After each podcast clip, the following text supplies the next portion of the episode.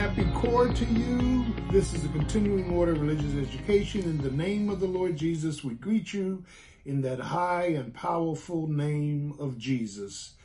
And during this pandemic and all of the social unrest, injustice, be strong in the Lord and the power of his might. Be stand still and know that he is God. He's got this thing. He's got everything. He's got the whole world, the whole wide world in his hands. We trust him with our lives. We trust him with eternity. We trust him with our uh, family. So let's just be steadfast, unmovable, always abounding in the work of the Lord.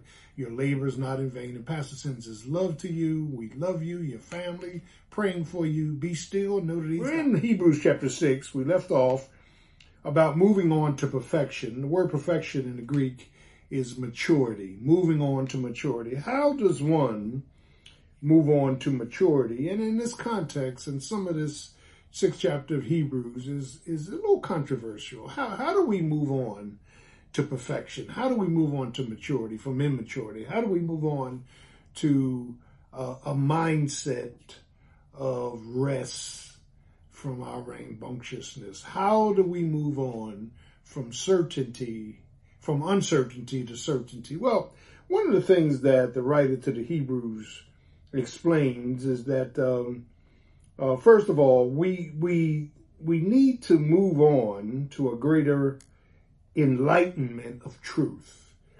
He tells us to move on, verse chapter six. Therefore, leaving the principles of the doctrine of Christ, that's basic training, the basics Let's move on to blessings. Now, how do we make that quantum leap from the elementary amen to the maturity in Christ? Well, first of all, we need a greater enlightenment of truth. Let me tell you what the truth of the word does. It not only ultimately makes us free, but it gives us a, a favorable flow through conditions, through conflicts, through unforeseen things as we get into this word, this word, this logos, this word permeates our minds and our hearts. It brings peace. It brings rest. It brings joy. It brings perspective. So what we need to move on from the basics to the blessings, from the elementary to maturity, is we need a greater enlightenment in truth. That as I get into this word daily, as this word comes in, and I hear God's uh, perfect position on life, on death, on in, in on on eternity. As truth comes in, listen what it does. It transforms. It transforms the way I think. Let this mind be in you, which also in Christ Jesus. It, it, it, it impacts the way I think. It impacts the way I feel. It impacts my focus. It impacts my my my finality, my finish it, it impacts even my fractures that we need a greater enlightenment of truth. Surprisingly, the more I read and study this word, and God told Joshua in John chapter 1, he said, Be strong in the Lord. And, and he told him, He says, Meditate, eat like a cow, and regurgitate and eat again. Meditate uh, in this word day and night. And as we meditate, as we eat the word and then regurgitate it and eat it, eat it, eat it, eat it, we are transformed to the image of Jesus Christ. So the first thing, if we're going to move on from, listen, the elementary to, uh, amen, from the basics to the blessings, I need a greater enlightenment of truth. I don't need to live from day to day, amen, on my own perspective. I need truth. I need God's word. I need God's position. I need God's the, the power of his precept. I need that in my life. So when a woman in Mark 5 said, if I can just touch the hem of his garment, I'll be made whole. Now, God's not necessarily asking you to go around touching garments, but God wants you to take the principle of that passage as we get closer to Jesus amen, God is constantly healing something in us. Okay. That, that is that, that, um, and she said this within herself. She didn't speak to anybody. Faith had her talk to herself. Amen. Faith had the prodigal son, Luke 15, talk to himself. He came to his senses and said, I'm going to return home to my father's house. And on his way home, he repented. Here's what I'm going to say. I was wrong. I have sinned. Da, da, da, da. And his father was waiting for him with open arms. So we need a greater level of enlightenment of truth.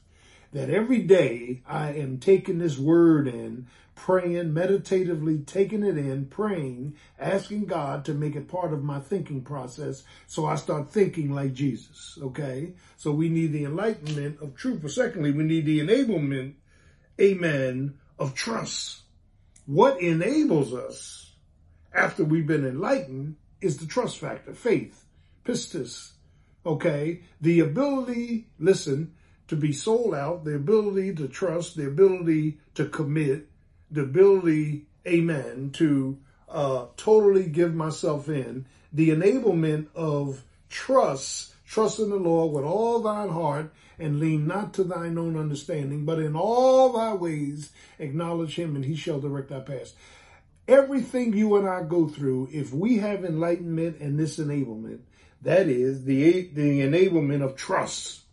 Lord, I can't handle this. I'm trusting this into your hands. Lord, I can't handle this marriage. I can't handle my children. I can't handle uh, the money. I can't, Lord God, I can't handle my emotions. I can't handle my past, my present. I can't handle my future. But God, I'm trusting this into your hands.